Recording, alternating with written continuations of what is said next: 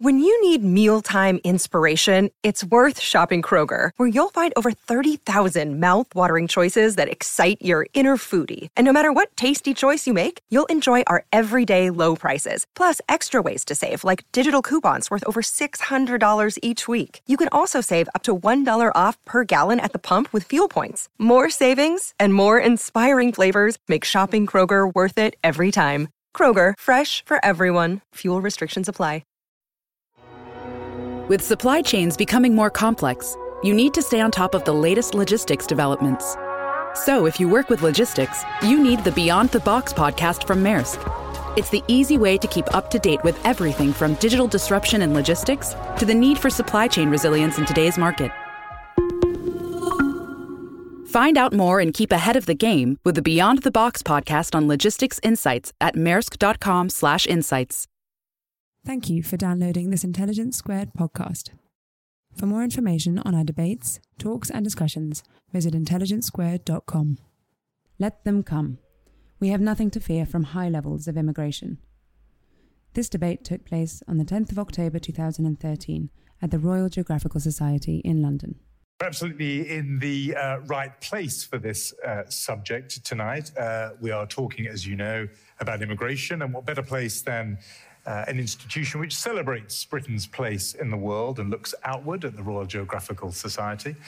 And, and I promise you, we and the organisers of the debate played no hand in this, absolutely the right time for this debate. You'll know if you woke up to uh, the Today programme this morning, hearing Theresa May announcing plans to make Britain, in her words, a really hostile environment for illegal immigrants uh, announcing her plans for a series of steps that will make life hard for people who are here illegally uh, in terms of uh, getting access to healthcare or uh, require or being issued with a driver's license or even opening a new bank account. So immigration dominating the news just as we uh, gather. And at the, if you flipped over the newspapers, that was what was on the front page. And on the back pages, uh, Jack Wilshere of Arsenal leading off his own debate on the nature of Englishness uh, when he said that it wouldn't be right for new players who'd only been here for two or three years from abroad to be naturalised and then have a place in the England football team. He said it should be uh, England for the English,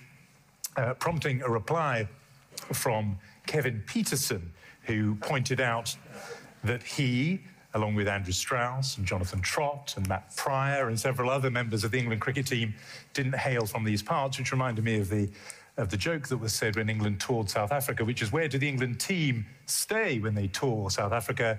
Answer with their parents.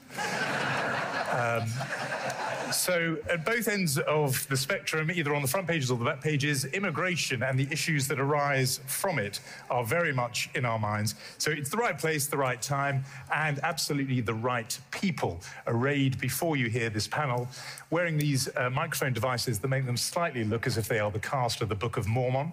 Um, this is because these are very natty, state of the art microphones rather than some sort of facial disfigurement. So please do uh, look past that. Um, we're going to get underway very, very soon. I'm just going to give you a few notes about how we do it. Uh, as you know, it's a formal debate. So opening speeches of eight or nine minutes each from these speakers. When they're getting close to time, I will ting and ping my glass by a system of pre-arranged coded signals, and they will uh, then stop. Uh, we will hear from all of them, then we open it for questions and contributions, and I put the emphasis really on questions uh, from the floor. I will make sure that both both uh, upper and lower levels uh, I don't mean in terms of quality, I mean in terms of seating, uh, will contribute. But do keep them short and pointed because we want to have as much time as we can to get as many voices in as we can and to hear from our speakers here.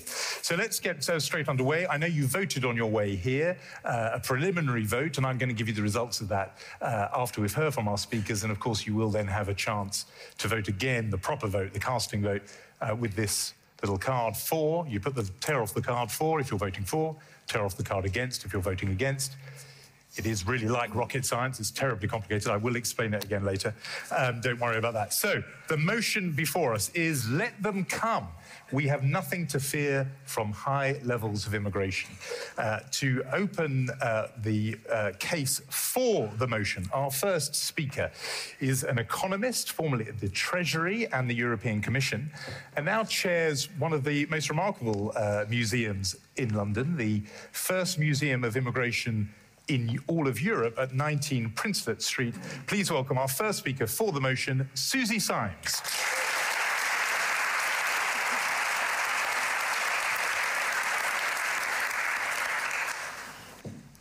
Hello. Migration is innate in human beings. It's what brings us together. But immigration seems to be dividing us. It divides poor countries from rich countries. It divides even rich countries from each other, as in this background to this motion, pitching Britain against Bulgaria and Romania. It divides people into us and them, into who is native, who's an immigrant. You know, that's a surprisingly old question. Go back 2,000 years. And we find Tacitus, the Roman historian, wondering who the Britons are. He says, well, are they natives or immigrants? That's open to question. Then he says, well, it doesn't really matter. We have to remember we're dealing with barbarians. Now, today, of course, we know who's a native and who's an immigrant. Except, of course, we don't, because public perceptions are way off. The polling organisation Ipsos Mori recently discovered that people think 31% of the population are foreign born. In fact, of course, the true figure is 13%, and that's really pretty typical for any successful, wealthy country.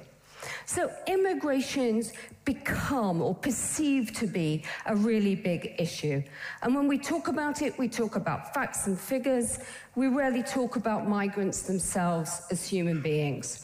So I was really excited on my way here this morning, this evening, when I, um, I saw this huge migrant memorial just across the road. You must have noticed when you came in, the Albert Memorial. And there's, there's Prince Albert on his throne, facing those amazing museums that he created, facing the Albert Hall, the village hall of our nation. These are symbols of Britain, and they're symbols of Britishness, and they wouldn't exist were it not for that migrant. And they show so much cultural innovation, the fusion of sciences and arts in this case, diversity of outlook, engineering innovation, even financial innovation. Of course, not every migrant is Prince Albert. Not every migrant is a good migrant. Some migrants are lazy or cheats. But the story exemplifies what migrants typically bring because they bring energy and flexibility and new ideas.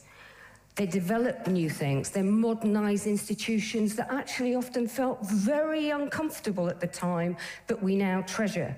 They do bring foreign ways, and some of them are ways we don't accept.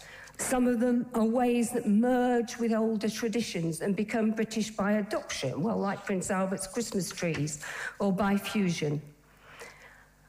I'm not saying that migration is all good. Of course, there have been problems, problems of integration, and David Goodhart's written a lot about them.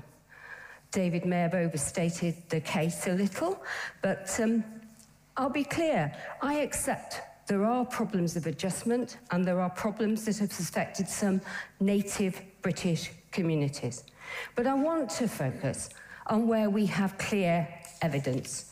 And we have archaeological evidence, we have DNA evidence, we have a wealth of economic evidence. And despite all the old jokes about laying economists end to end and they'd never reach a conclusion, economists actually agree on the economic evidence around immigration. So, what do we know? We know immigration isn't new. The people who say that the British were a homogenous group of people for hundreds of years until the post war arrivals, well, they're just wrong. Sir Barry Cunliffe, one of our greatest living archaeologists, concluded we have always been a mongrel race and we are stronger for it. We know that immigrants don't take British jobs. In fact, they tend to make jobs. Just think about what happened at times of mass immigration America in the late 19th century, Britain in the 1960s. We didn't see jobs being lost for natives. We saw a growth in jobs overall. And there's overwhelming research on Britain now. Immigrants working in jobs here in Britain have little or no impact on the employment of natives. And that is just as true for unskilled migrants as it is for skilled ones. If you care about unemployed, unskilled young people, and I know how passionate Harriet is about this, then the answer is to do something about their situation. Don't stop unskilled migration, which will change nothing. Now, I know there's a presumption that if you're a pro migration person, you're coming from a liberal left perspective. But my formative years were spent working in a Tory treasury for a formidable Tory Chancellor, Nigel Lawson. And I learned pretty sharpish that markets do a pretty good job. And if you want to let the state meddle in free markets, then you need some very strong evidence indeed. But in fact, of course, curbing unskilled migration is just much more likely to make matters worse. Over time, as British firms employ more people, obviously those people earn money and they want to spend the money. And as they spend it on goods and services, more people are needed to produce those goods and services, and more jobs get created. And over time, as migrants do work alongside natives, and if we can help our young people into be working in jobs alongside new migrants, then you get a transfer of skills from migrants, transfer of attitudes, even a work ethic. And that is one of the most important things in the long term because that's what raises productivity and raises competitive competitiveness. And we know immigrants put more into the economy than they take out. The OECD, international organization authoritative, recently estimated that immigrants put around 7 billion more into the UK economy than they take out. So don't fear immigration on economic grounds. Immigrants don't take native jobs, they tend to make jobs. Immigrants are net contributors to the public purse. In fact, they put more back in than native workers do. And immigrants are not sponges. As we learnt just yesterday, the government can't actually provide any evidence of benefit tourism or health tourism, not on any significant scale. Now, I've been a migrant worker myself, and I came home like so many migrant workers do, bringing new skills and attitudes actually back with me. But I came home because I like this country. I want to live here, but I want to live in Britain that's a strong economy. I want to live in a Britain that can more easily afford the things that we all want, whether it's looking after our elderly or educating all our young people into work. I want a Britain that stays in the world rich list, actually, and that's got money to do good in this world. And that means staying open to migrants. It means recognizing immigrants are assets and not liabilities. Ask yourself, where will all these ambitious, flexible, hard workers go if we keep them out? Well, they're going to go to China, to America, to Germany, to our competitors. So let them come here. If we don't, we shoot ourselves in the foot. We lose the economic benefits of new jobs, higher skills, more growth, more resources to spend. And then we smartly shoot ourselves in the other foot by sending migrants away to help our competitors. So don't just let them come, welcome them.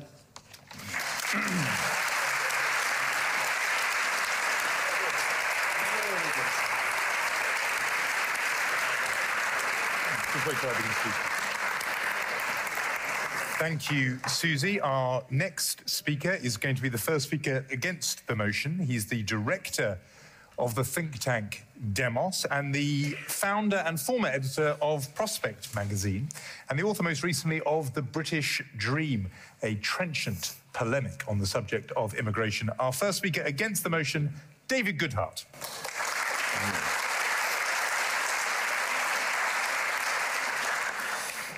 Thank you very much, Jonathan. I think it was a, a calm analysis, not a polemic, but um, we'll leave that on one side. Uh, we all seem to be doing a bit of cross-dressing tonight. Um, Susie was just brandishing her Tory credentials. Well, I am what used to be called a Hampstead Liberal. Uh, as Jonathan just said, I run a centre-left think tank. I started a um, political magazine, a liberal political monthly magazine. I'm a member of the Labour Party. I have two immigrant grandfathers, one Jewish. I even live in Islington.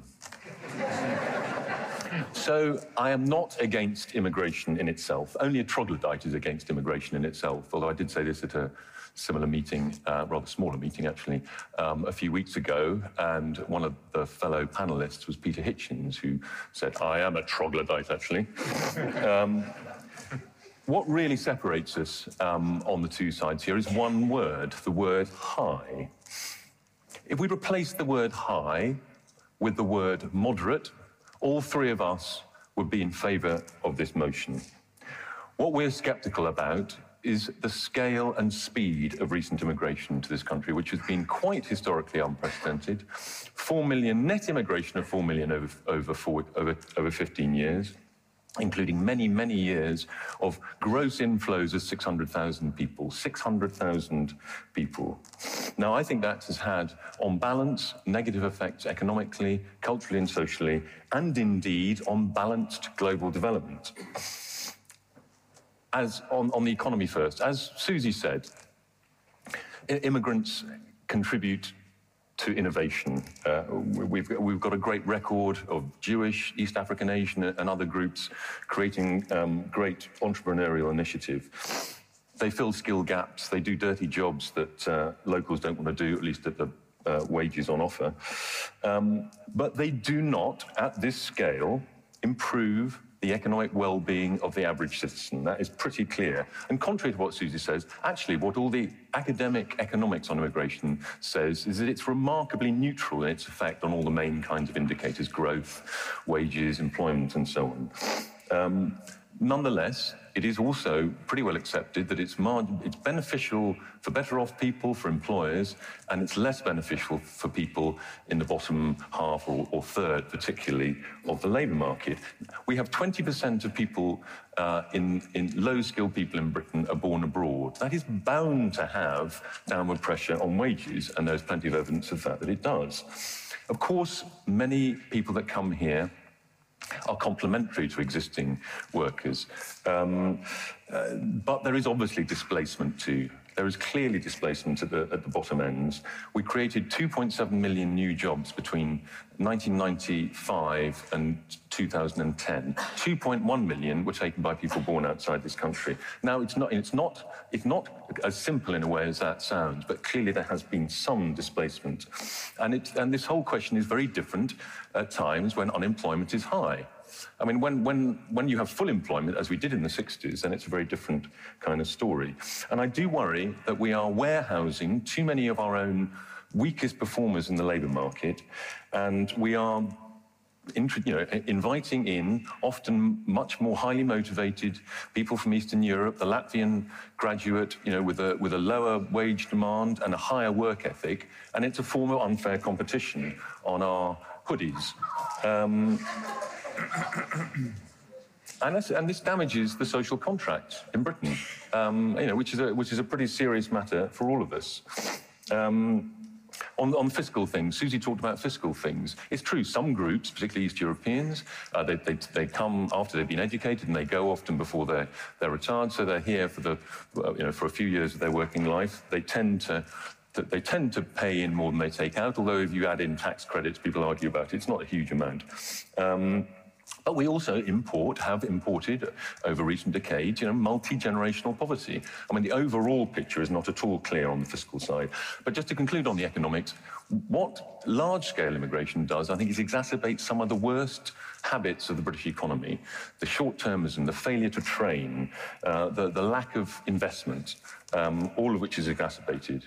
Now, immigration isn't just about economics, obviously, uh, economic data, it's about people, both the people that come here and the people that are already here.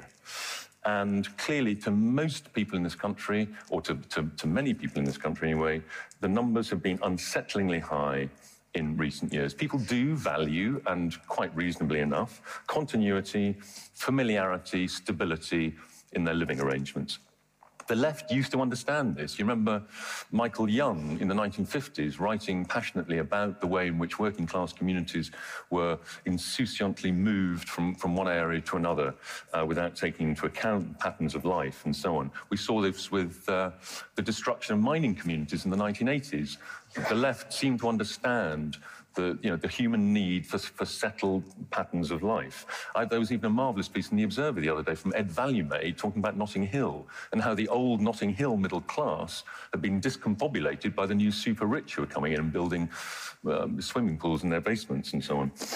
Um, I mean, just a few, a few stats on the degree of change that, that, I'm talking about. In 10 London boroughs, that's 10 out of 33 London boroughs, more than half of the population changes every five years. More than half of the population, that's an extraordinary degree of churn, and it's only slightly lower levels in some of our other big cities. Integration has been very successful in some places and very unsuccessful in other places. Let me just give you one statistic which, which sums up the, the relative lack of success in some places.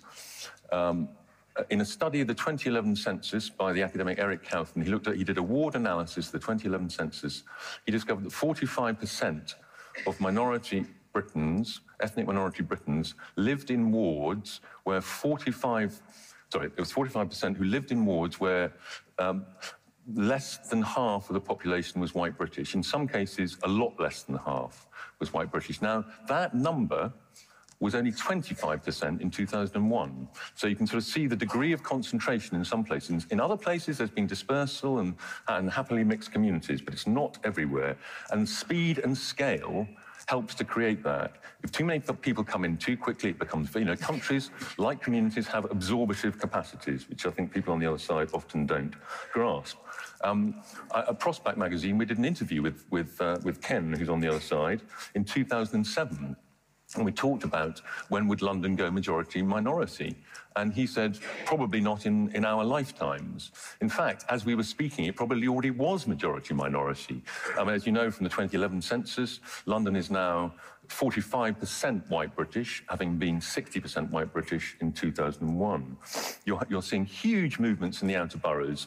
Places like Barking and Dagenham, 40,000 white British people left between 2011, 2001 and, and 2011 this causes a kind of hunkering down in, in the population. If, if, people, if it happens too quickly, if people don't have the time to, to create connections across ethnic and other boundaries, then they withdraw from the public space. Robert Putnam, the American political scientist, who's a great liberal, and he didn't like his own findings, but he found in America that, he, that there was this phenomenon of hunkering down.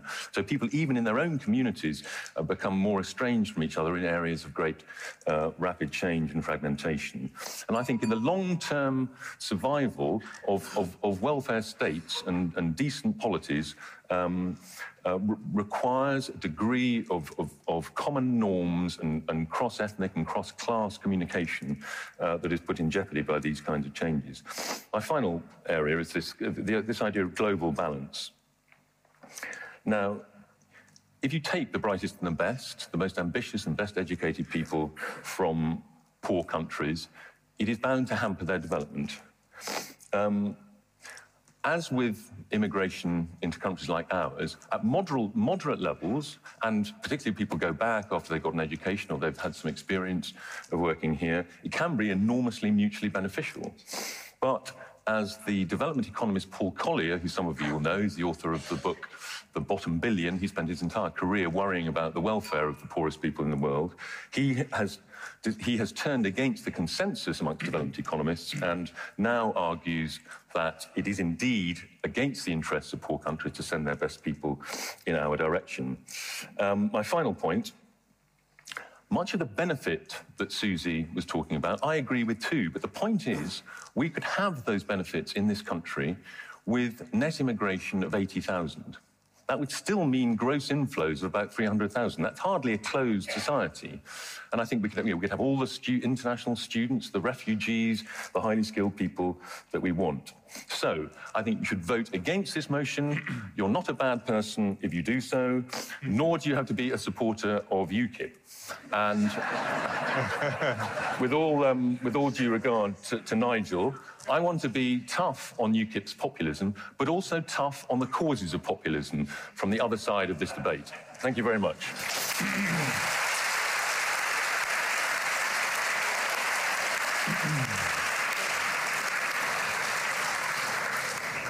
Thank you uh, to David Goodhart. Our next speaker and our second speaker for the motion is a political legend in this city. He served as the mayor of London until the voters decided he should spend more time with his newts.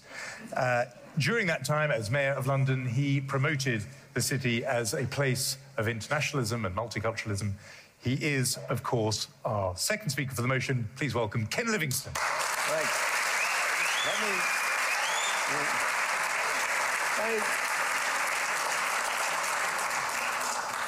Jews bring crime and disease to Britain. Now, who wants to guess which paper that was a headline in? it was, of course, the Daily Mail. I'd love to be able to tell you that it was one of the earliest stories by a cub reporter, Paul Dacre, but it actually goes back to 1906. And I can't remember a time in my lifetime when there hasn't been one group or other being demonised by the right wing media.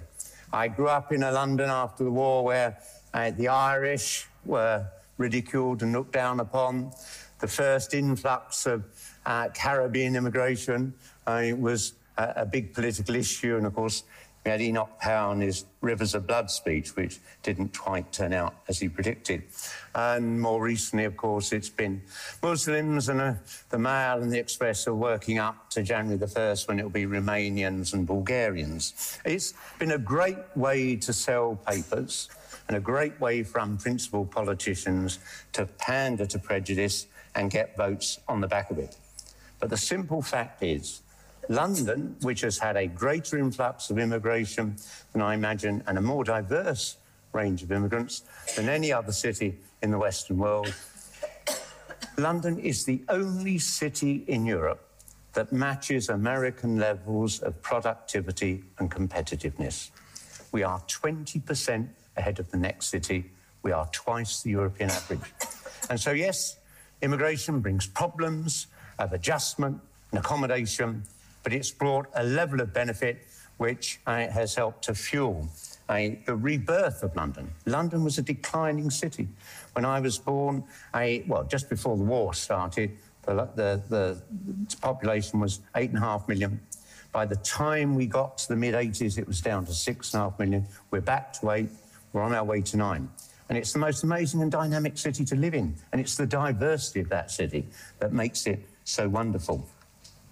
Now, all of this has been a, against a background in which no government has ever had a program to deal with immigration. It's just been left to happen. The debate simply has been about how much we should restrict it.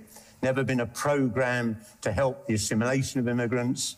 I mean, when I was mayor, you could go down to Tower Hamlets and see Bangladeshi women queuing to try and get into the colleges where they were able to learn English as a second language. And year by year by year, half of them turned away because the, the courses were full.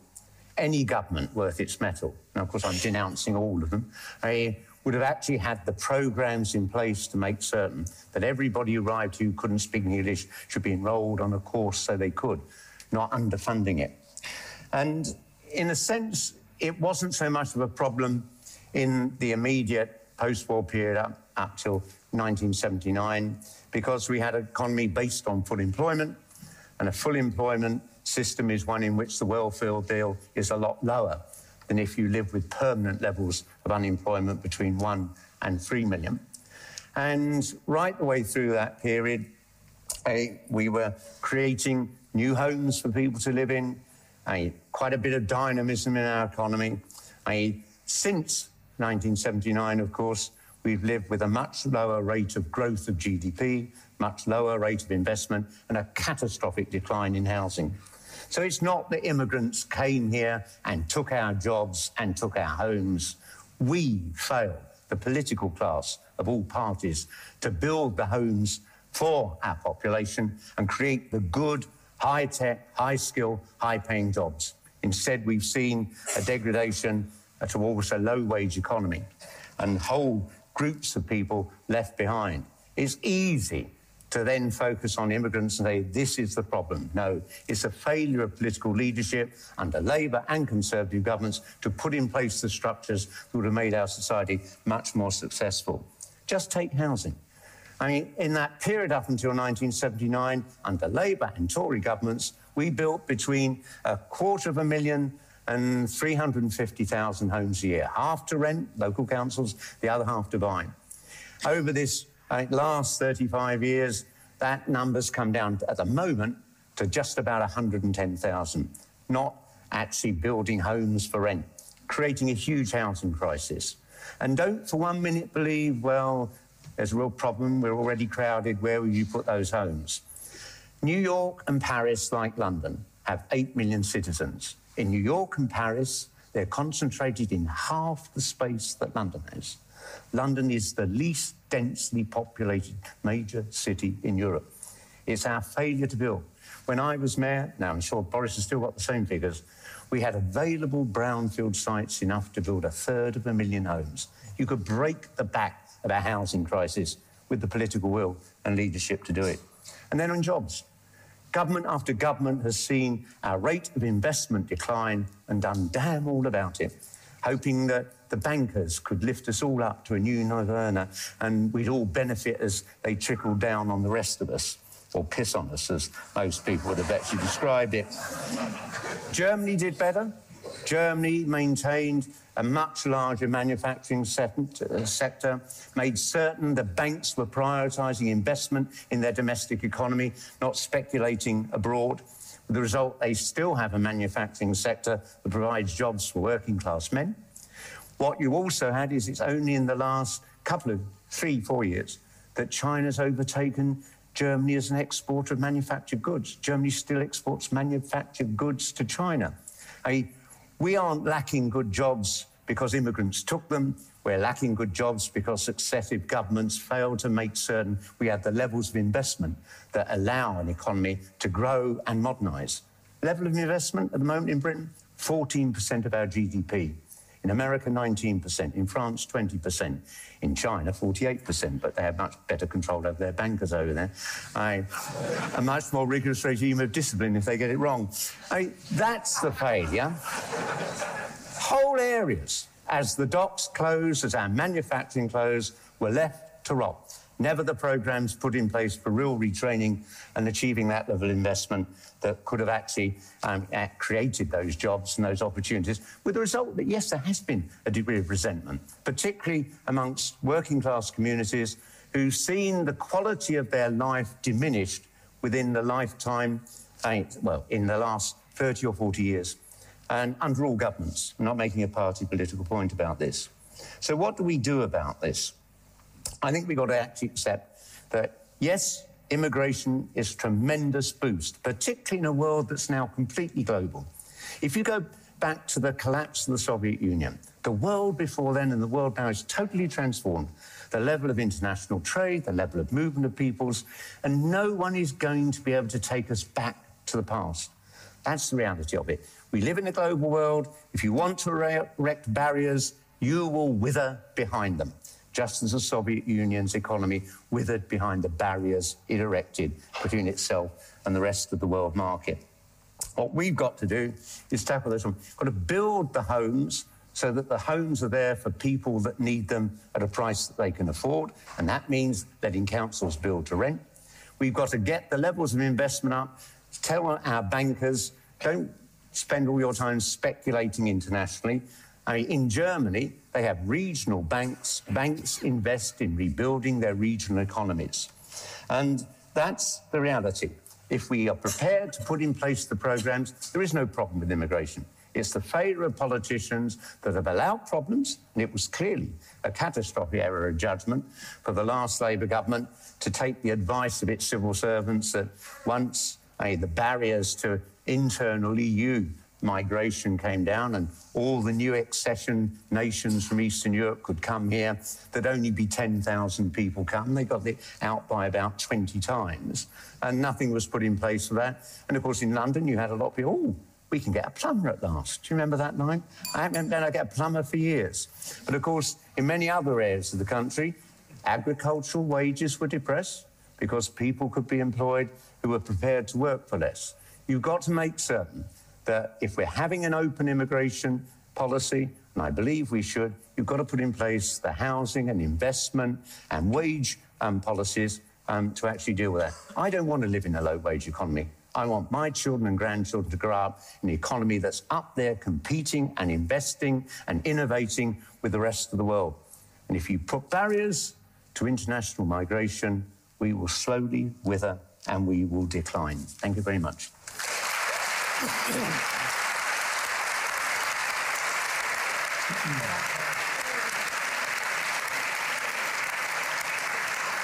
Thank you.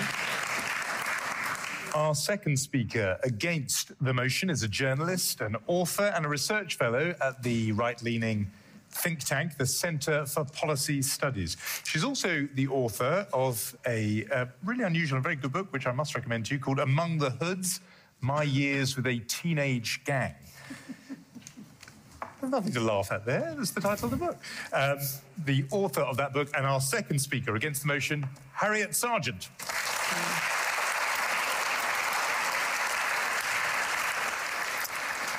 So, let them come. We have nothing to fear from high levels of immigration.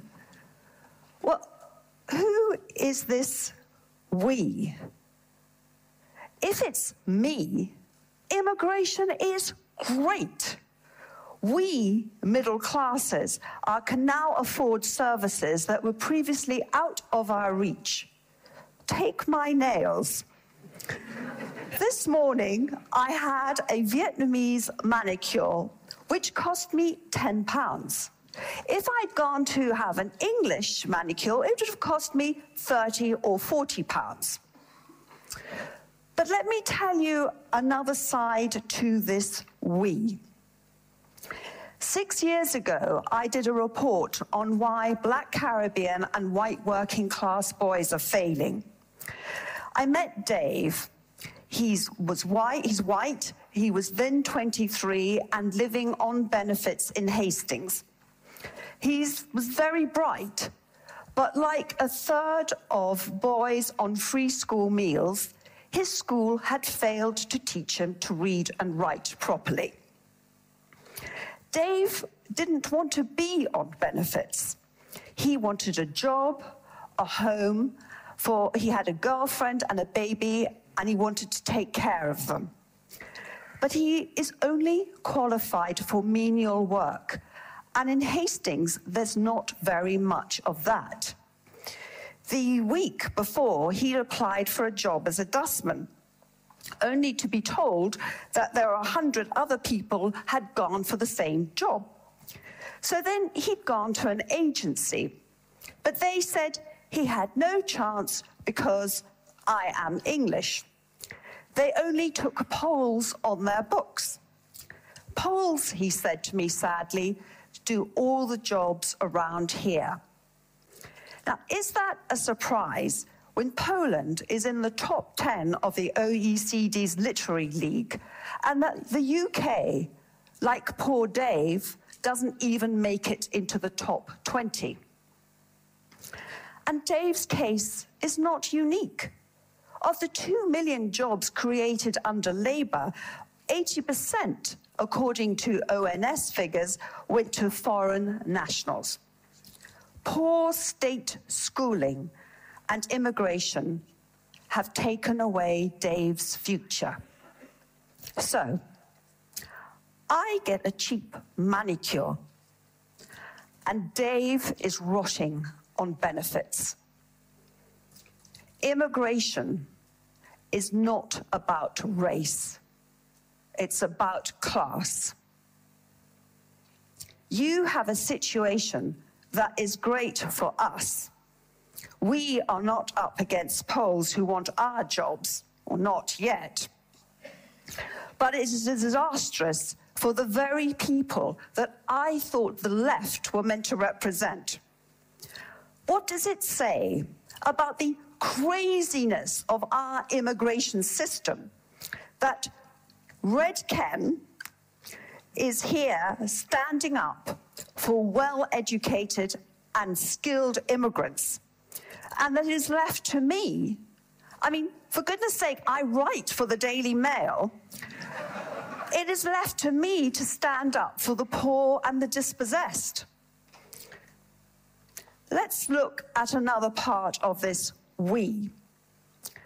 Six years ago, I befriended a South London gang. They and their families are most reliant on the state. It is them and not us who are at the mercy of our overcrowded hospitals, schools, and housing. These young men are equally at the mercy of our prejudices. The kind of prejudice that David Aaronovitch displays in his column. How many times have I been told? How many times have I read, oh, we need immigration because our people just won't work? Wrong.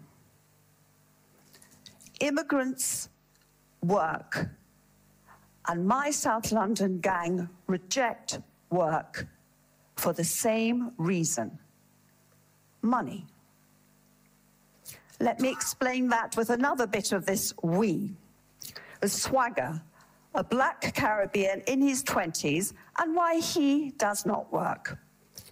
After I encouraged him, he got a job at Twickenham Stadium in hospitality. He loved it, but he was a little bit surprised that he was the only English person there. We soon discovered why with his first pay packet. He was a third worse off on it than when he was on benefits. Which one of us would work if we lost a third of our income? And then the bailiffs came. Because he now had a job, he had to pay council tax, but he didn't have the money to pay council tax. And I can tell you all that the bailiffs are very frightening. I know because I was there when they came. We had to escape by climbing out of the kitchen window. Work is a luxury he could not afford. For the Poles that he was working with, it was a very different story. On the minimum wage here, they, as he saw on a TV program, can save and buy a four bedroom house with a nice garden back in Poland and even send their children to Polish private school. As Swagger said to me, if the minimum wage got me that in London and private school for the kids, I would be out there working all hours. Instead, I get the bailiffs kicking down my front door. My final bit of this we is Sunshine, another member of my South London gang I befriended. And it is the opportunities he lacks compared to his grandfather. His grandfather had a traditional education in Jamaica and then came over as an immigrant uh, to the UK, where he got um, an excellent four year apprenticeship in a car factory. It set him up for life. He's worked all his life, he owns his own home. For his grandson, it is a very different story. His grandson came out of school with not nearly the, the, the level of education of his grandfather. And then when I tried to find something for Sunshine, it, it, it, was, a, it was very difficult. I mean, on the job apprenticeships of that quality just barely exist. You have to pay for a course which is can be anything from £5,000 upwards, and there's no guarantee of a job at the end of it. Because why would a firm go to the expense and trouble of providing vocational training when they can already get trained Eastern Europeans off the shelf? Poland, for example, has excellent vocational training. But what is the result? Instead of being a homeowner and a taxpayer like his grandfather, Sunshine is on benefits. According to the London School of Economics, the cost of this lost generation is 90 million pounds a week. So the we in this motion is these young men. If we are answering this question, they have a lot to fear. Dave said to me, I see men in their 40s who've been on benefits all their life. They spend their day taking drugs and drinking. I don't blame them, but it's too early for me. I don't want to be beat like that. Unfortunately, immigration is beating him. So I urge you to think of sunshine and swagger and Dave. They are the we. Vote against the motion.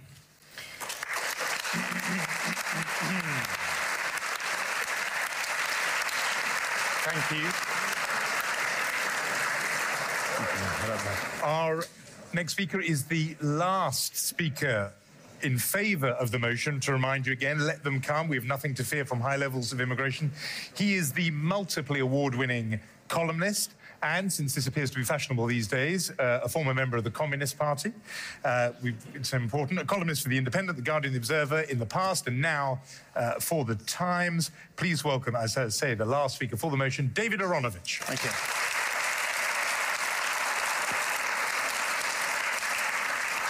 In a way, it's odd that we on this side are proposing the motion.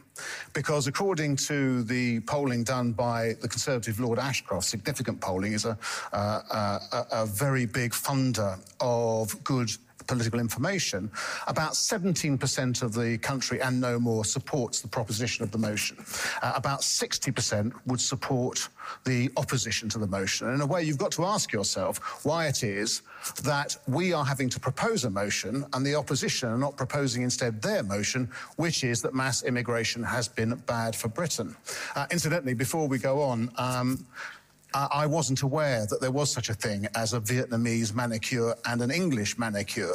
Uh, I presume on the Vietnamese manicure they give you little pictures of Ho Chi Minh on the cuticles uh, and so on, or is the only difference the price, Harriet? Is it just the price? It's price. So it's only the price. The only price difference between the Vietnamese manicure and the English manicure is the price. That's begging the question why you didn't go to the English one if you felt that strongly about it. But nevertheless.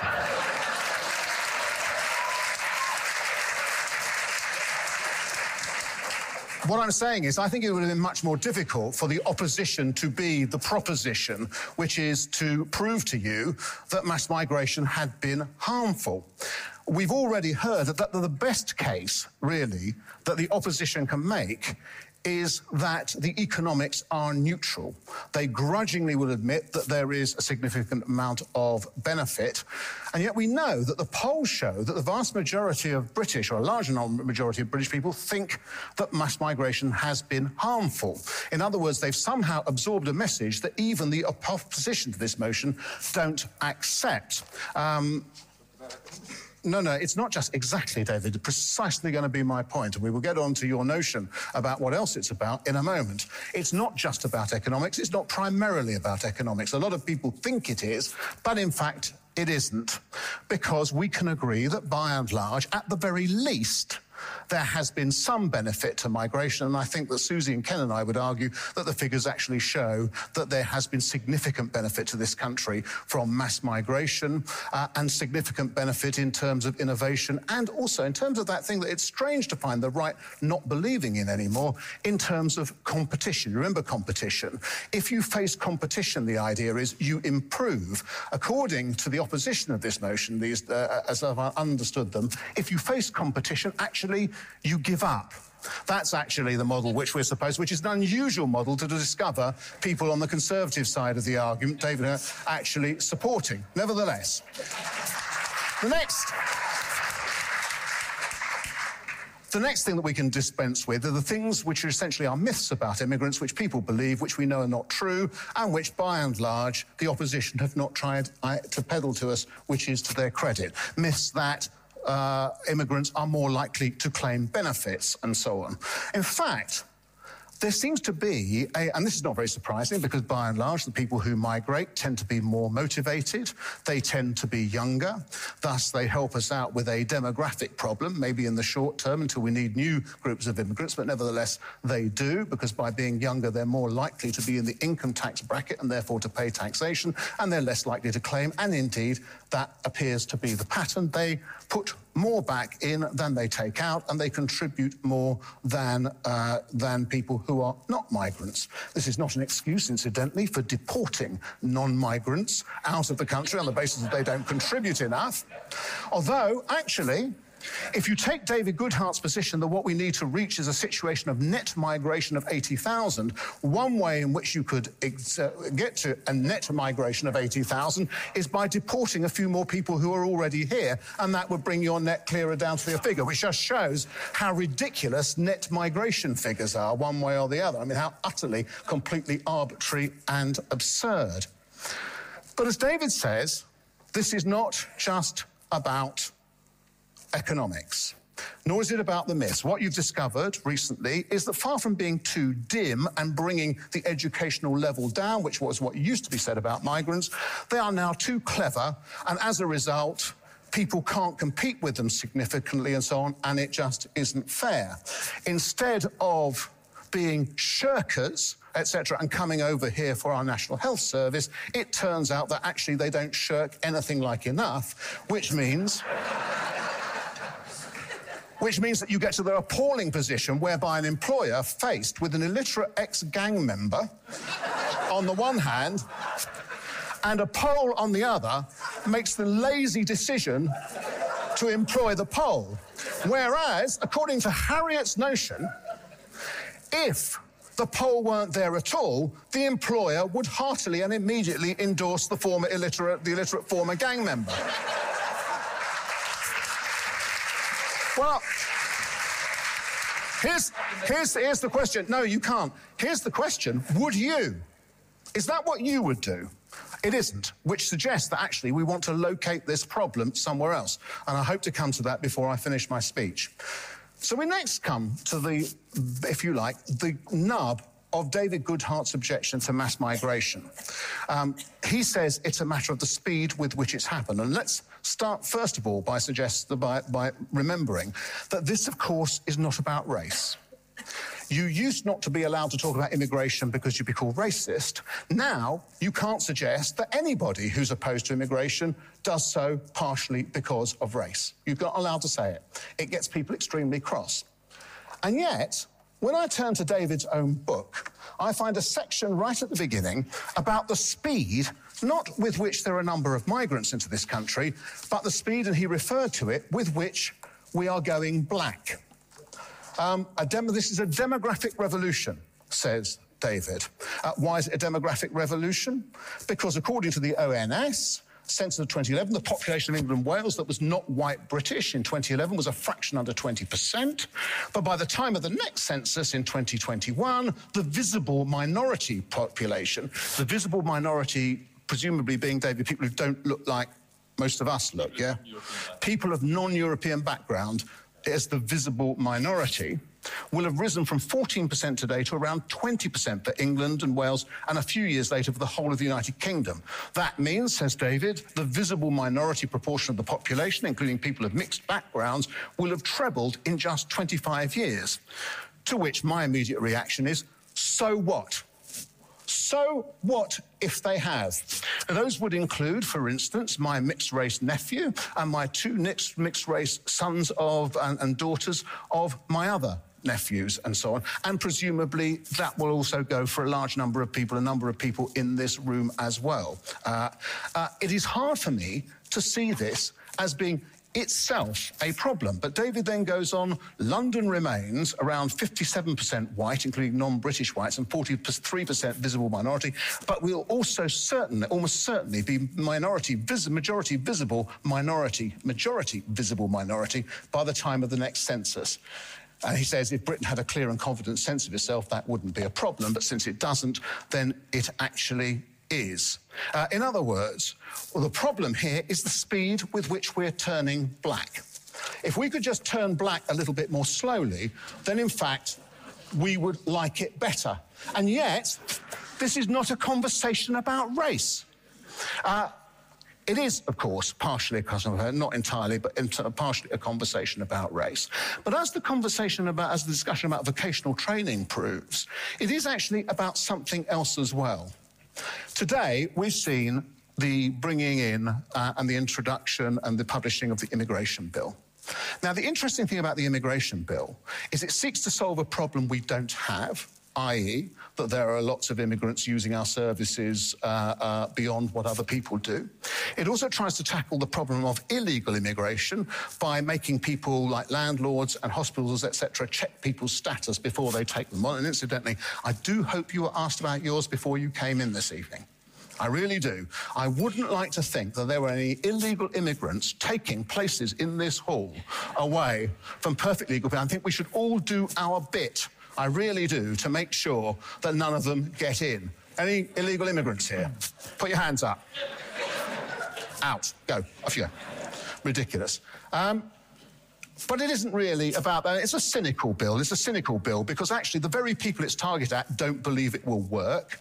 And the government introducing it doesn't believe it will work. They simply want to tell those people, including Nigel Farage's uh, uh, uh, voters, that actually it's safe to come back to them and vote for them. It won't actually have any effect on immigration. Actually, I'm pretty sure that Nigel Farage will say the same thing in a moment's time, but actually, when he does, it will be self serving, except when I do, it's not. Okay? time is very but You're going to have to. I just want to finish with what Lord Ashcroft said at the end of his report because it struck me as being true. The reason why immigration has become so important, he said, people's concerns about immigration are part of a bigger set of anxieties. They see the pace of change continuing and even accelerating. And they know Britain in 20 years will look different from the Britain of today. It was very interesting that all David's examples about major change actually did not involve immigration at all as it happens. And they know Britain in 20 years will look different from the Britain of today, let alone that of 20 years ago. Some welcome that, many are ambivalent, and others are scared. In the end, migration is inseparable from global economic conditions. Governments appear as powerless to manage the first as to deal with the consequences of the second. What this motion invites you to do is to see the benefit of immigration but not join with those who say that somehow or other the problem of change is mostly a problem of immigration. It is not. It is a problem of a people adapting to the new, and we don't help them to do it by pointing the finger of blame at people actually who are not responsible. Vote for the motion.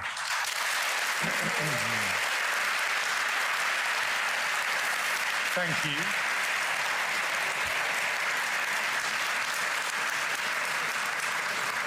Thank you very much.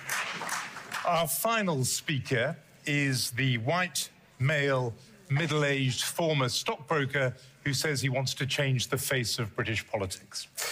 He is, of course, the You'll get there in the end. He is, of course, the leader of the UK Independence Party, UKIP, which calls for an end to mass, what it calls mass uncontrolled immigration. Please welcome the last speaker against the motion, Nigel Farage.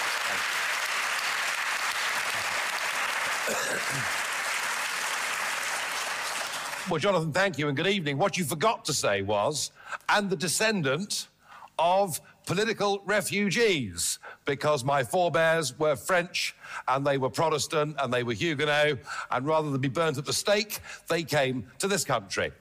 And it's interesting that if you think of all the countries in Europe, the one that has been the most open, the one that has been the most welcoming, whether it was to the Huguenots, whether it was to two big migrations of Jews, whether it was to the Ugandan Asians that Amin threatened to kill, this country has been the most open and has been the most welcoming.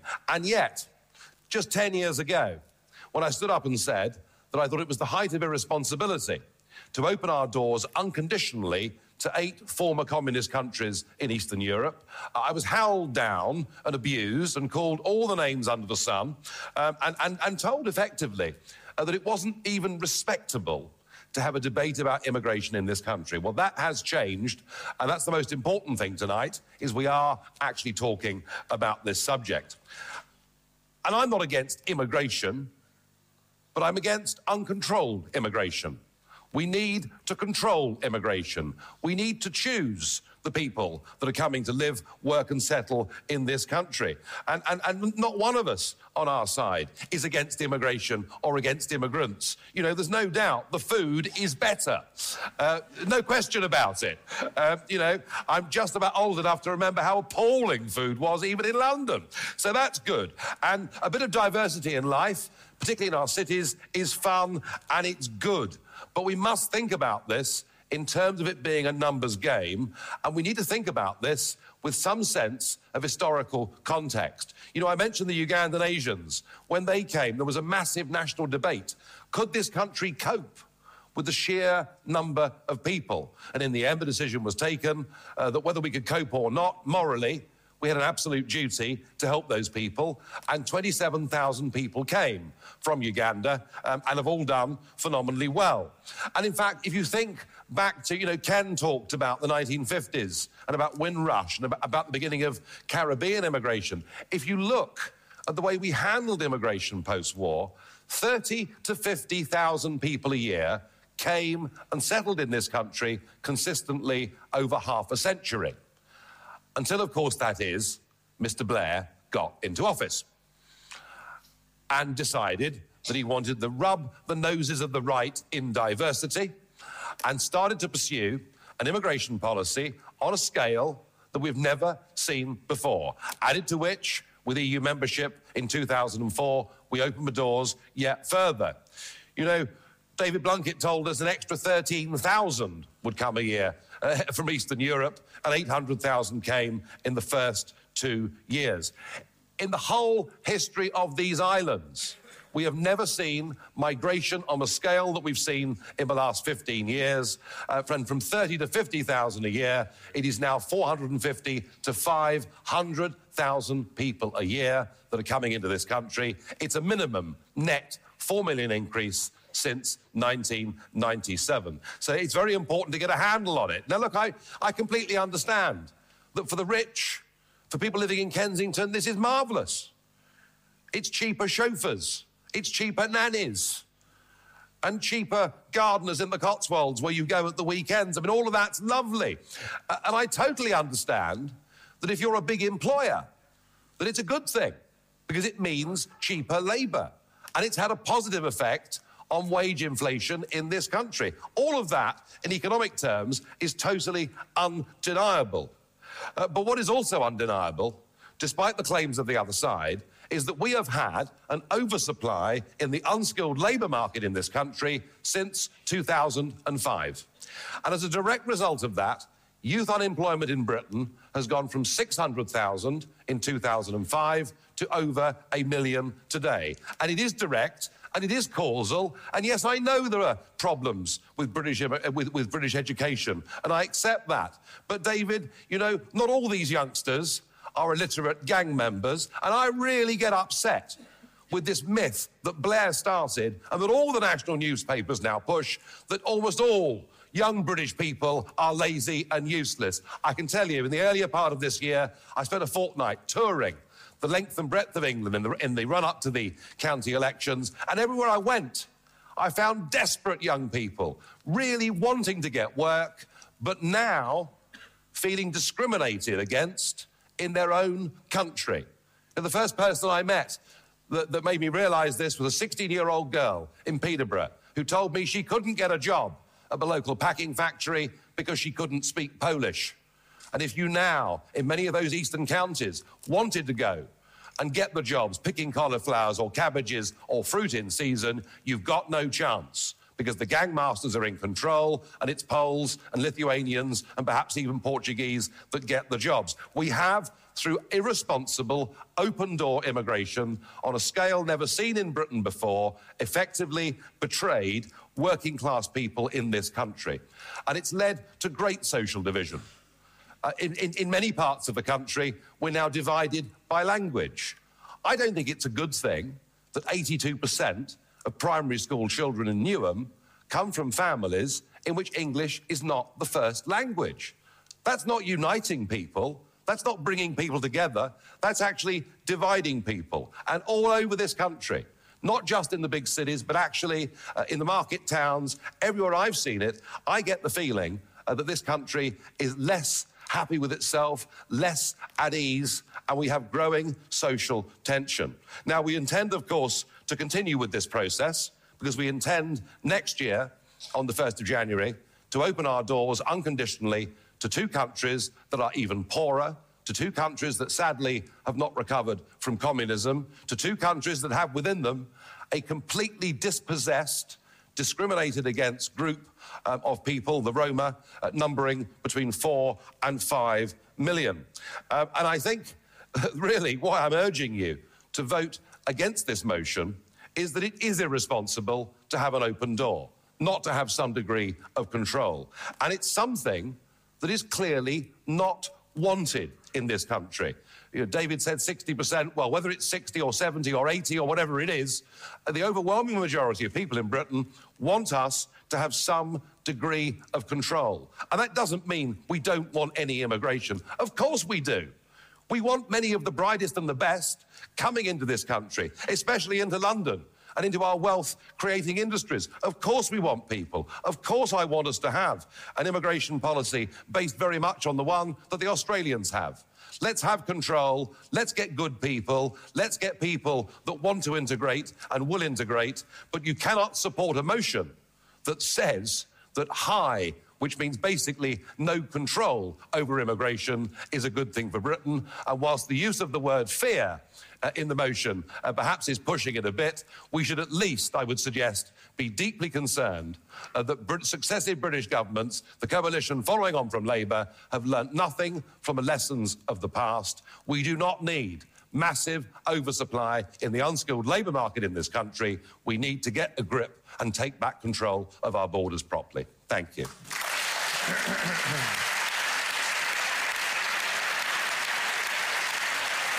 Thank you. Thank you. Thank you very much. That brings, uh, that was the last of the formal speeches for and against the motion. It's going to be your turn next. Before we get to that, before we open up the debate, I want to uh, give you the result of the vote that you, the votes you cast as you came uh, into the hall here. And uh, all to play for, really, absolutely split, I would say, uh, evenly. Before the debate, 30% of you were for the motion. The believed, in other words, yes, let them come. 30% of you, just under a third, said that. Against that motion, in other words, don't let them all come, uh, just over a third at 37%. And then the don't knows, the group that are absolutely crucial to be and all to be played for, exactly one third, 33% of you were don't knows. So they're the group that all of our speakers here are working hard to target, the swing voters, as it were. And, uh, and, we'll compare again those numbers once you vote uh, at the end. So let's now open uh, up to questions, contributions, etc. I see a hand here. There, we have people with microphones. I'm going to take these in a group. So if the microphone can come here. And have we got somebody there? We'll do those first two. And uh, where is there a microphone over there? Yes, have you got a microphone? So if you get it to that hand nearest you. Okay, so we'll start with you. Yeah. Thank you. I think it needs to be made clear that migrants have no recourse to public funds. It's very clearly stamped in their passport, which makes me wonder what, uh, uh how, how the panel thinks. When does someone stop being a migrant? Do they have to have been living here for a certain number of years? Is it when you're naturalized? Do you have to have been born here? Do your parents have to be born here? Um, just a comment to Harriet on her example of swagger in the Poles. Um, Briefly, yeah a Polish person earning the same amount as, a, as, as, Swagger seems to have enough money to pay for their lifestyle in the UK, as well as send money home for a four bedroom house and their kids' school fees and pay council tax. Yet Swagger doesn't have enough money to pay council tax. And just a final comment on Australia. In terms of family immigration rules, Australia has no income requirement for its citizens and residents to bring in a spouse, unlike the 18,600 which we have here.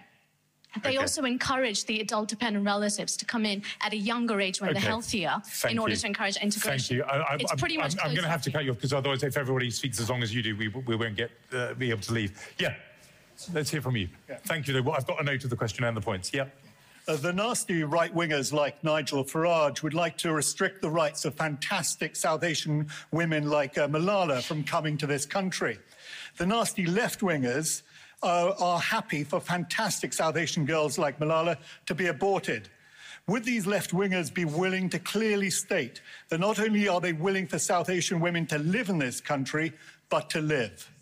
Okay, I feel you've slightly taken this into different territory. That, issue, that issue has been debated by Intelligence Squared and will be again, but we're probably not the one for tonight. Who's got the microphone there? Yeah.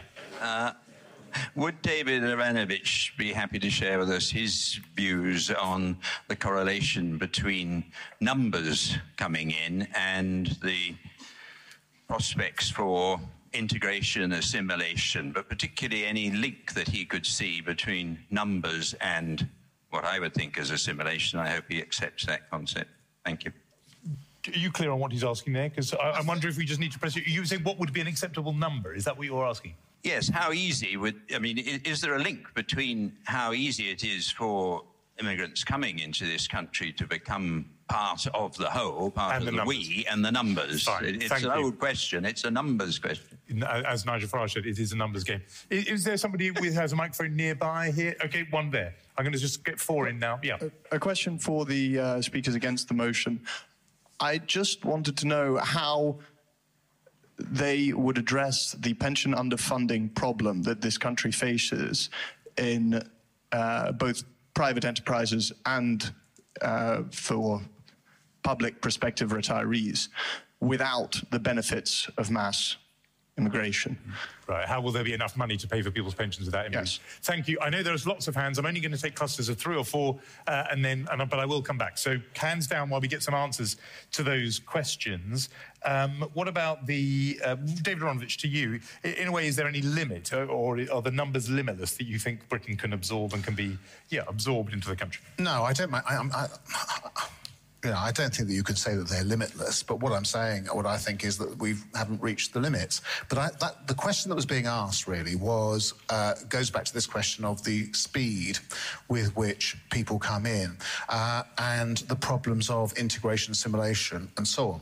Um, and if we look at the bulk of things which surround that, let's say the debate about forced marriages, not arranged marriages, forced marriages, um, or, or, let's say the wearing of the niqab and so on, we, or, or, the business of people being sent back to Pakistan, girls being sent back to Pakistan without finishing their education, it is clear that in some of what we call migrant communities, there are significant problems of transition, and there still continue to be significant problems of transition.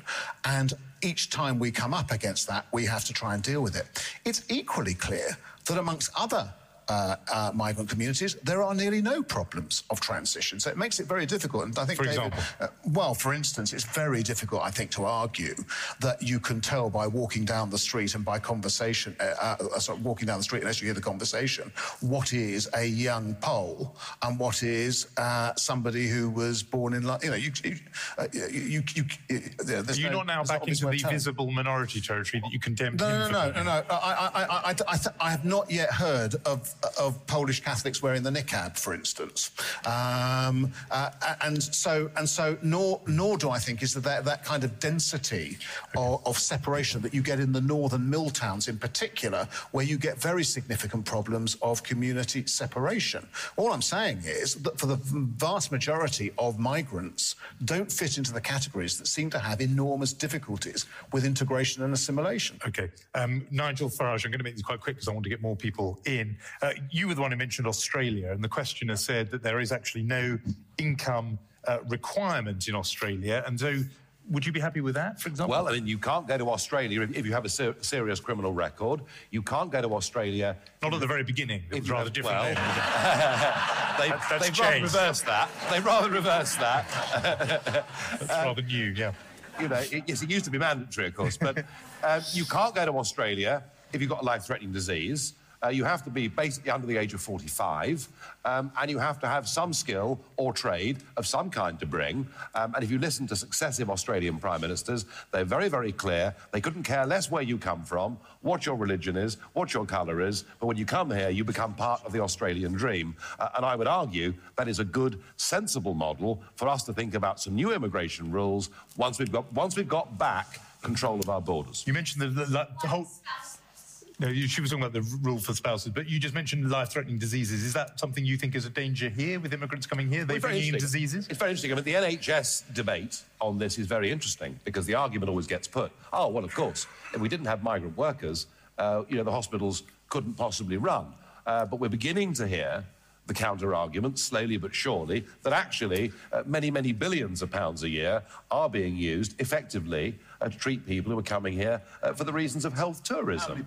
And I think, well, we don't know, David, and that's the point. And, and, and No, you know, do you it's know it's exactly the same. It's exactly the same. How do you know it's billions It's if you exactly don't know how much it is? It's exactly the same as the government just made it admitted- up. As the government admitted, as the government admitted two days ago, you know, part of the row that's been going on, you know, what is the cost of social benefits Hmm. to Eastern Europeans in this country? And the government doesn't have any figures. And the NHS doesn't have any figures. So it's quite difficult for us to get a handle You on can this. make some up now. Surely.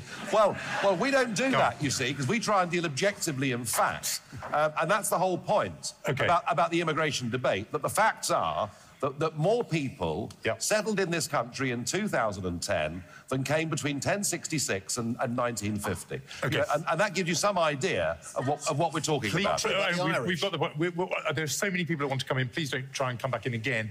Um, uh, two, there were two questions uh, that, that were directed at this side of the table. So, David Goodhart, do you want to just address this point about how will we pay our pensions dependents uh, if we don't have immigrants Sure, in the workforce? yeah, And do it briefly, if you can, and then I'm going to take All another round. Um, I, I- I do first of all, though, just want to come back on um, David Aaronovitch's rather sort of snide implication that I, I was uneasy about the racial nature of the change in this country. Um, race has not been central to debate tonight. It is not central to the, to the national debate now, as it was in the post-colonial period in the 1950s, 60s, and 70s. The point is, in 1950, Britain was almost entirely white.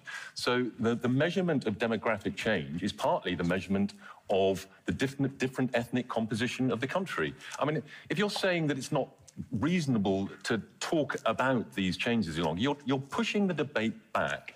And I mean, as everybody on your side seems to be in the 1980s.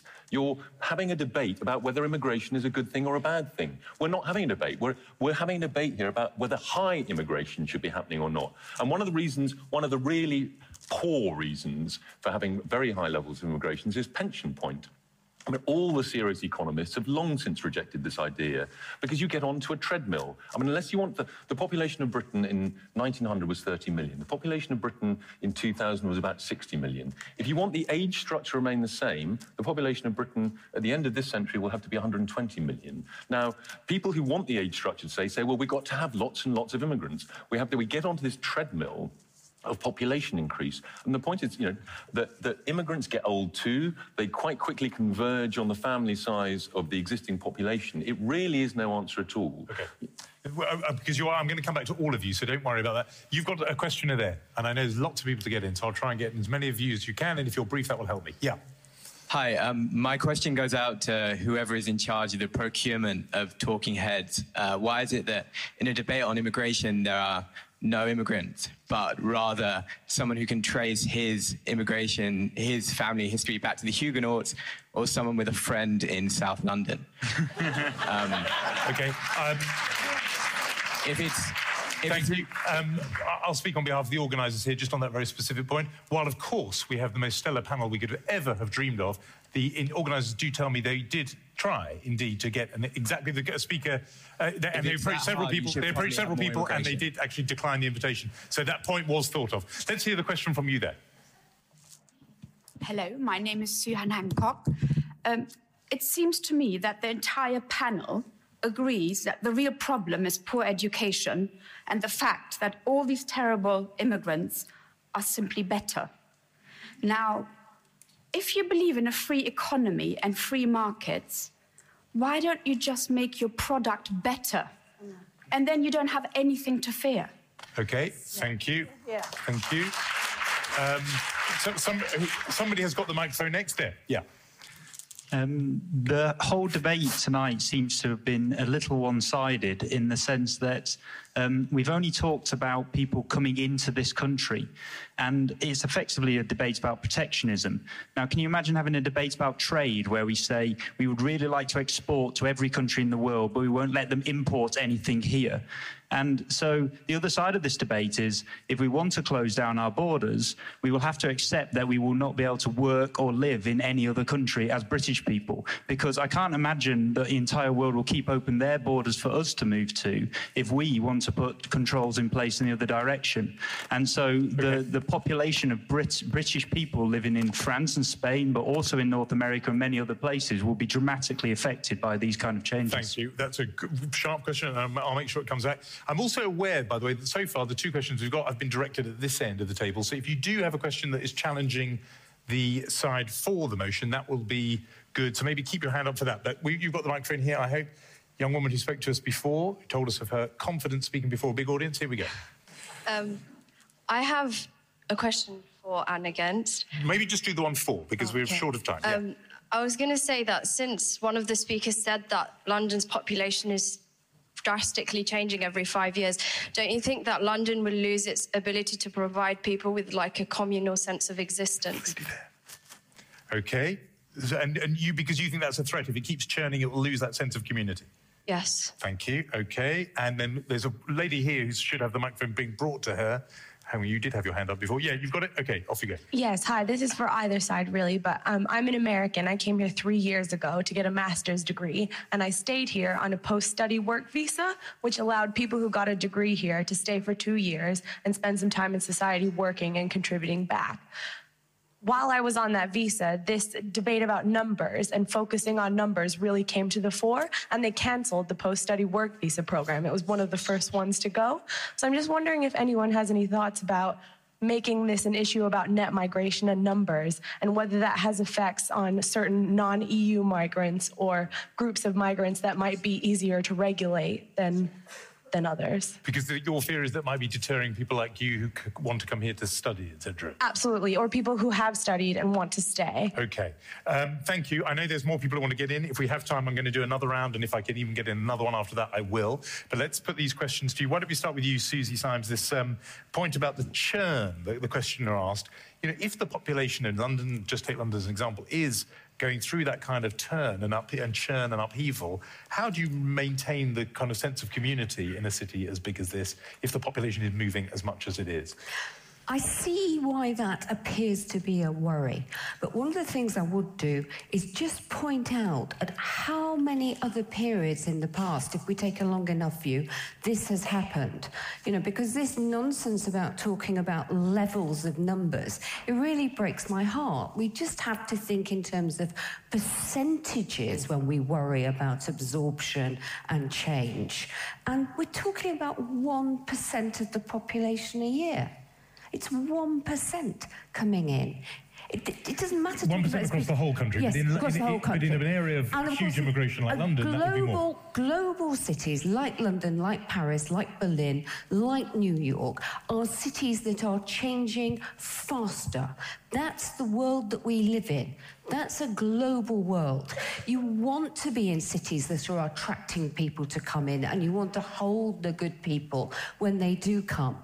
And we just need to find ways in which we build on small communities that give people a sense of engagement with where they live, but also recognizing that they're part of a big city and a big world that's changing very fast. Okay. Ha- Harriet Sergeant, I want to put to you the, the point because it relates in a way to the stories you were telling about uh, the, the teenage gang that you worked with for, for your book. This idea that the question was said, well, if you know, if, if you believe in free markets and the product's not good enough, the product in this case being workers uh, who are British born, then you've just got to make the product better so they can compete. And it picks up the challenge David Aaronovitch said. You know, we used to, people on the right used to say competition was great. Now you seem to be arguing the, comp, you know, if competition's too strong, people will give up. So what's your response to that? Me, well, I, I say yes. I mean, I mean, my, I'm passionately keen that education th- that these young men are just having their lives wasted, and that of course we've got to give them um, the skills and the motivation that the immigrants have. And I, um, rather like Nigel, have you know been around the country and interviewed large numbers of these young people, and have been completely broken-hearted. Here, are, they're, they're bright, they're ambitious, but they just simply have not been given the very basic tools to compete. So I agree that that is quite unfair. I also, um, I think, picking up that there was a question about this kind of free market, which I thought was a great question. Um, and, you know, I'm all for free markets, but then you've got to, at the same time, have a kind of level market. And at the moment, the sort of um, the, the, the, the, push and the pull is, is so very different. I mean, um, How would you make the market well, the minimum wage, I mean, just to give an example, um, the minimum wage here is, is, is four times um, the average wage in Poland and nine times in Romania. So it's rather like me suddenly hearing that there's an EU country that was offering four times our average wage. Our average wage is around about £26,000. Was offering four times our average wage for, for to do sort of um, cleaning or washing or whatever. Okay. I mean, I would immediately get my daughter, who is this uh, young, um, uh, same age as immigrants, you know, ambitious and skilled like them. I say, look, you can go put her on a plane and send her off. In all seriousness, why? why Because I mean, it's the equivalent. Of, it, I'm just trying to give. It's Okay. the equivalent of a hundred thousand pounds for Yeah. us. But well, that leads to then the other question, which was this is a two way street. And if we close the borders so that people can't come in, then our British citizens can't go out to the rest of the world and work there. Nigel Farage, what about that? Because British workers are all over the world, entrepreneurs in America and Australia. Free trade Two way street, surely. Free trade deals are never accompanied by total open door free flows of people who can go and live, work, and settle somewhere. Free trade deals nearly always have with them, you know, sensible reciprocal work permit schemes, and there is an encouragement of people working in each other's countries. And I sometimes think where we've gone wrong with this is we've forgotten what work permits are because we've sort of got, we, we, we've done away with that. People don't come here to work so much now. They come here actually to settle and to use the health service and if they need to claim benefit or put their kids through primary school. So let's think a little bit more perhaps about work permits. And you know, I'll tell you this on this point about free trade. Even Milton Friedman, the high priest of free markets, even Friedman, who believed in the free flow of goods, capital, and services, even Friedman never believed in the free flow of people, especially between rich and poor countries. Thank you. Here's what we're going to do. I'm going to get in, squeeze in these last few, and then we're going to have closing speeches here while you vote. So these last three need to be really brief. Gentlemen here, and then we're going to get the microphone to the young man there, and in between we're going to go to the lady who's got the microphone over there, and that's going to be all, I'm afraid. Yeah. Could both sides explain how they're going to pay for their respective policies? Housing, if it's unlimited, who's going to pay? If you're going to restrict, how are you going to pay to improve the infrastructure at a time of so, uh, shortages of money? Thank you. If we can get this microphone back to the very young man in a white shirt there, keep your hand up. Yeah, that's it, so we can know where to get to. And then the lady who's got the microphone here. Yeah. So we heard two arguments. One that it isn't about race, and two that it is about class. Um, firstly, on the point about it being about class and saying that. Um, the, uh, it is the working class that have to fear the immigrants. I think the working class have to fear us and the politicians because for the past 20 years we have not put in the public policy to give them the chance to be able to compete. And secondly, the point you make about London being 45% white British, I'd like to point out that I am very British. I may not be white, but I'm very British. And therefore, um, statements like that really don't help these type of debates. Okay, thank you. Thank you. And then this is going to be the last contribution from the floor. Yeah. Hi, um, this is a question um, for the opposition, but I suppose could be commented on by the proposition as well. Sure. Um, there seems to be an inconsistency in your um, speeches. First, David, you say how there's this like terrible brain drain in which um, all the intelligent people from the um, countries which people are emigrating from are sort of coming here and sort of taking all the talent away, and we should rather keep the um, intelligent and educated people there. And then we hear from Nigel Farage that we should actually be hand-picking our people, so we only get the bright and intelligent people who are Uh-huh. going to contribute to our economy. So which, if either of you are actually right? Ah, very okay. So you sensed a contradiction on that side. Thank you for that. Here's where we've got to the moment where you are all going to vote. People will be moving around among you uh, with ballot boxes. If you are voting for the motion, in other words, you are believe immigrants can come, let them come. You're voting with this team over here, with Susie, Ken, and David. Tear off the bit that says for. And if you are against, you're with Nigel, Harriet, and David. Please plot the bit that says against. Keep shh. We're still going to have speeches, so I need you to keep the volume down. If you want to abstain, you put the entire card in the box, the whole card in the box. Now, keep the volume. You don't need this is it's a silent ballot as well as a secret ballot. Shh, you need to keep the volume level low because we now have summing up speeches, which you may hear as you uh, come uh, come to finalise your vote. We're going to do this in reverse order, just two minutes each because we are running against the clock. And I'm going to start with in reverse order. So Nigel Farage, let's start with you. What and closing remarks, and perhaps pick up the questioner there who said he spotted a contradiction. Some saying pick the best and the brightest, others saying it's because the best and the brightest are coming.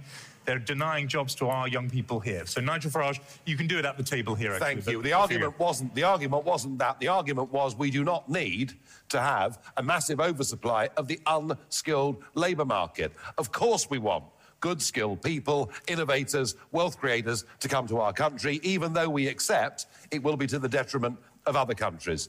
Uh, Jonathan, thank you uh, for the conduct of this evening. Uh, I want to make one very simple point to you, ladies and gentlemen. This is a numbers game. Just think about the history of this country. Think about how we've managed migration. Think about how we've proudly uh, given refuge to those fleeing in fear of their lives. And add up all of those numbers, and they are as nothing compared to what has happened in the last 15 years. We have seen if we, if we get out of the wealthier parts of London and go to the poorer bits of London or get, or get out into the rest of the country, um, I think that the uh, proposers of this motion have got slightly rose tinted spectacles. Something very dramatic has happened in the course of the last 15 years. A country uh, that was generally very much at ease with itself is now, I've found in many parts of the country, incredibly tense. We have division and growing enmities in our market towns and cities that I never thought we'd see, and I don't want to see. We already have a massive social problem in integrating the 4 million people that have come here in the last 15 years. The last thing we need to do is to carry on with a policy of open door, irresponsible, uncontrolled immigration. This motion is in itself irresponsible. Nobody, nobody sensibly could say that we shouldn't have some degree of control over this issue. We can argue then whether it's a net 80,000 a year or 50,000 a year or whatever it is, but at least then we would be in control. Um, I'd have thought 50,000 was nearer the mark, but either way, we need to be in control of it. We need to be selective. It is irresponsible, and we are betraying our working class communities in this country, and many, as Harriet mentioned, of our ethnic minorities, feel betrayed by what has happened since 1997, and indeed they have. And so I urge you to vote for common sense and to oppose this motion. Thank you very much. Thank you. So if you if you agree with Nigel Farage, remember you're slipping in the piece of paper that says against. Our next person to sum up uh, and state, you can do it from here. Uh, David Aaronovitch, two minutes to you. Thank you. Um, I can't help wondering that when Nigel's Huguenot ancestors came over, there wasn't the leader of a kind of small party around, let's call him Wat Farage, um, leading a campaign to have them sent back on the basis either that they had life threatening illnesses, you know, the pox or French warts or something like that, um, or that they were over competing with Smithfield weavers, etc., who were going to be out of a job and not actually being able to tell you in the end which it was that he was more scared of. It's just that he wished they wouldn't come, whichever it was. Um, in fact, the scale of immigration that we've seen is not unprecedented. David Goodhart can only get it to be unprecedented in his book by treating the Irish immigration to this country, which was in percentage terms far greater than the immigration we've seen recently, by treating as if it was somehow indigenous immigration, and the Irish from the Irish people from villages like Skibbereen, etc., uh, in the 1840s were as, as assimilable and as assimilated to British communities from Brighton to Liverpool um, as uh, as a British person, as an English person would have been, as English person would have said. Uh, actually, an awful lot of it happened incredibly quickly, David, and it was a very high level of immigration. As I said, you, as I said, you finessed it. Let alone finessing internal migration from the country to the towns, which happened at a far more significant scale. I only say that to say that times of great change see people on the move, and what we're very good at, if we allow it to happen,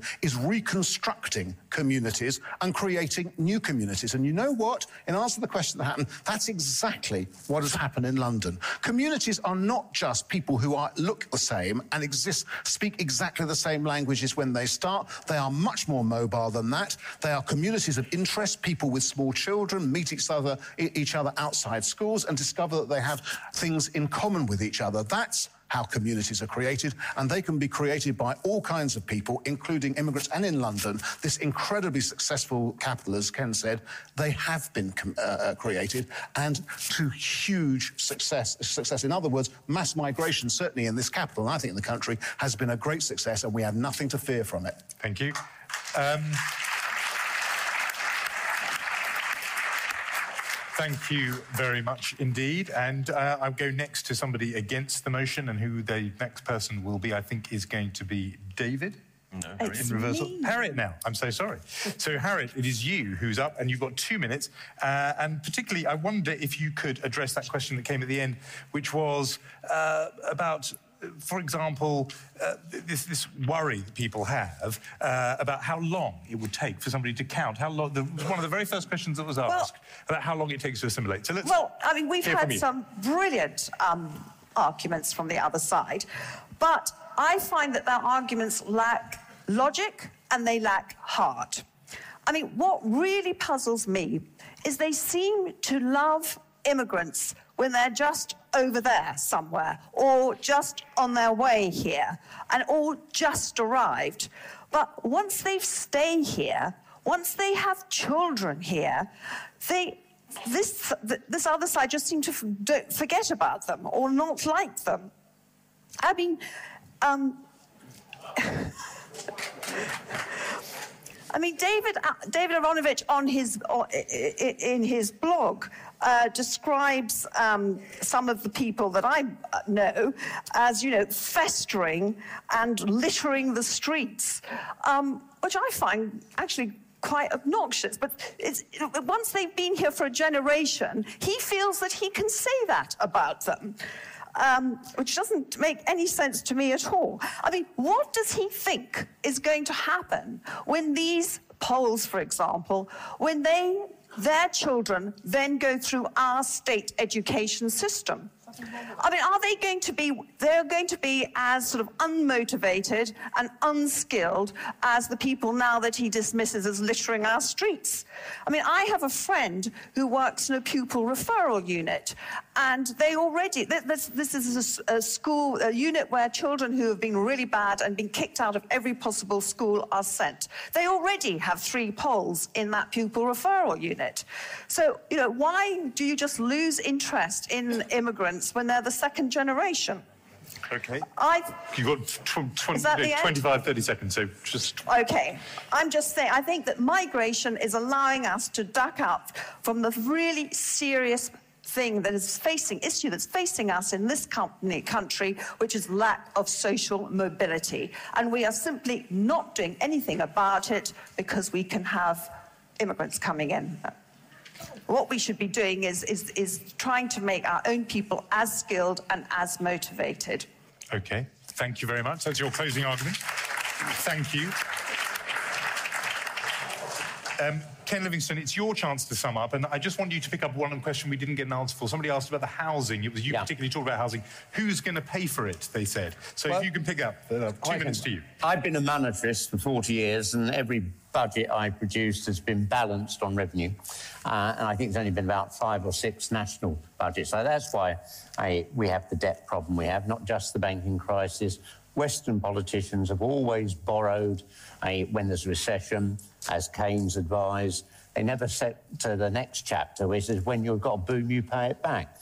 And that's an endemic problem. So I always produce balanced budgets. So I always had the freedom to borrow money off the bond markets to do things like the London Overground.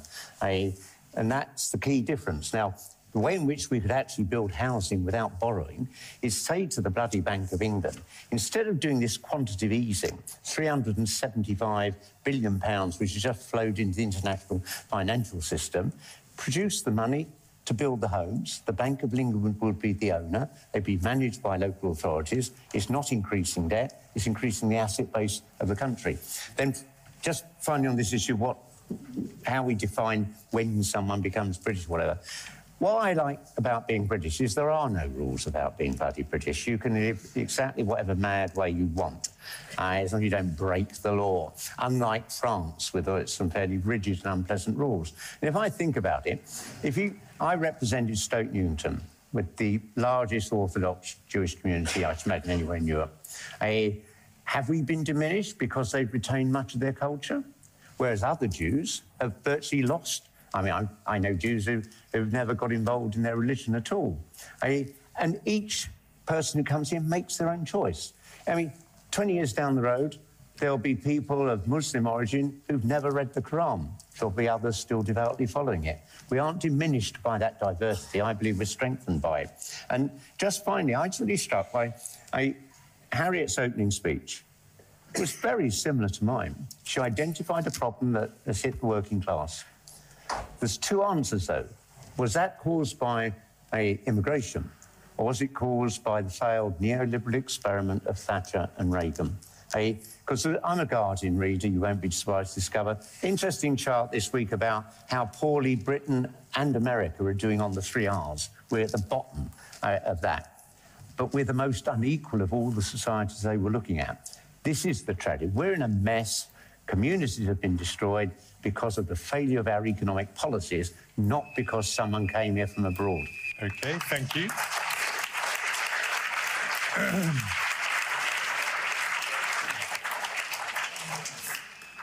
We're hearing a little unpleasant chime, which I don't know what that quite denotes, but we'll perhaps find out. We're going to wait a second.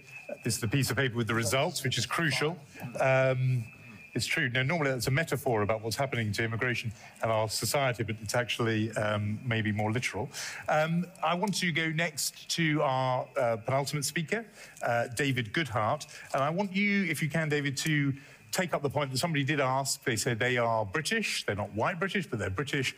What does that have to do with it? She said, and it's not helpful. So you're summing up.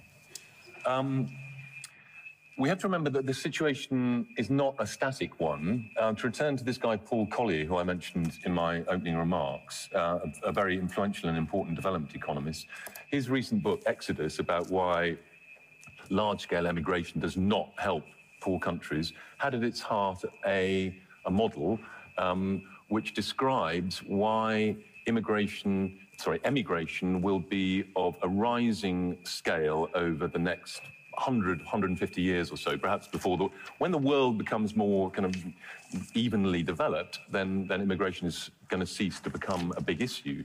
But for the time being, there, are three things that mean that it's going to remain a huge issue, and there are going to be huge flows unless we have you know, responsible, fair restrictions in rich countries.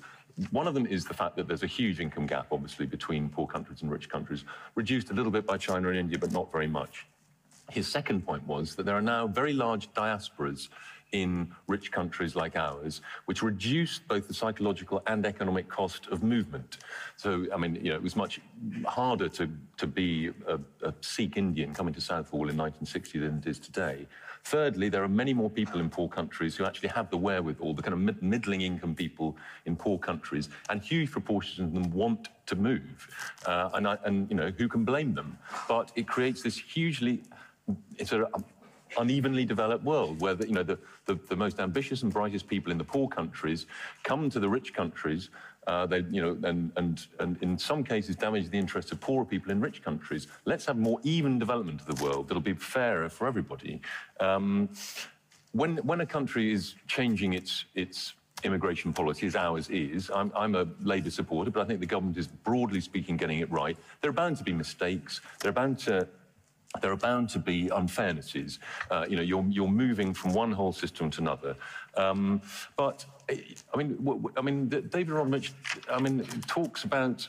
Um, I mean, the whole point about the Labour Party was about at least limiting competition in the, labour market. I mean, that was sort of was what it was for. And now the idea is to have not, not only no, um, no protection at all, uh, you know, just you know, competing with people from all sorts of other countries who have, uh, you know, who, who are coming from, have much lower wage expect expectations and so on. We've got to have some degree of, of fellow citizen favoritism, including all citizens of whatever race or religious background. I mean, of course I believe that. I mean, it's just, just basic. Um, but fellow citizen favoritism that, that, that, gives people a sense of common citizenship and common norms. Otherwise, we're, we're not going to have a welfare state in 30 or 40 years' time. Okay. Um, Susie Symes, you are going to be our final speaker. Thank you. We, we, do, we do now have the results, so if you can confine this to really a very brief intervention from you, minute or two maximum, that would be great. And off you go, Susie. Well, I want to know where this warehouse is, where we're putting our weakest performers, because I think I've got a couple of candidates. Um,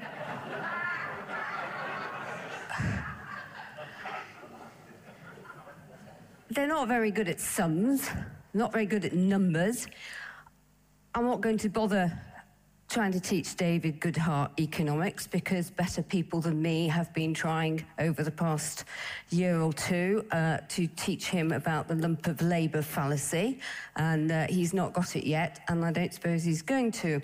He's also not very good at reading. Um, Paul Collier's book, it's not a great book. He's, he's a terrific economist and he knows an enormous amount about poor countries. Um, but he doesn't say the things that David says. He says we have to really worry about accelerating, not current levels, accelerating levels of uh, losses of smart people permanently from very poor countries. That's a legitimate worry and a legitimate concern. You don't solve it, however, by putting up barriers and preventing them coming. You solve it by, and he's right for once, um, on more equal distribution between rich and poor countries. I'd like Nigel Farage to have the guts to come down and see me in 19 Princelet Street, the Museum of Immigration. Uh, it's in the middle of Brick Lane uh, where I spend most of my life, so I know quite a lot about the people he claims that we don't know anything about. Uh, he might learn something about past immigration instead of telling these fairy stories about how wonderful and lovely and welcoming everything was in the past. Um, so if he'll come, that would be fantastic. Come and speak to some of the people uh, in Brick Lane. I think the key thing here is that some of the issues that Harriet talked about are absolutely desperately important. They really are. They're at the core of what we ought to care about as an equal society that gives equal and fair opportunities to everybody. But we don't do that by scapegoating immigration. It's not migrants that caused the class system in this country. It's not migrants that cause social immobility. And it's not migrants that make it so hard for these young people whom we failed to get jobs. Thank you very much.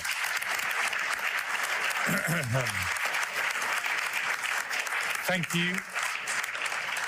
I, I, I, want to thank Susie and all, all, six speakers. I think absolutely terrific quality of debate tonight. Um, the result is fascinating and testament to the fact that our debaters on both sides succeeded is the fact that the don't knows began the evening at 33%, fully a third of everyone here, and that figure has shrunk to 2%, which is very, very unusual.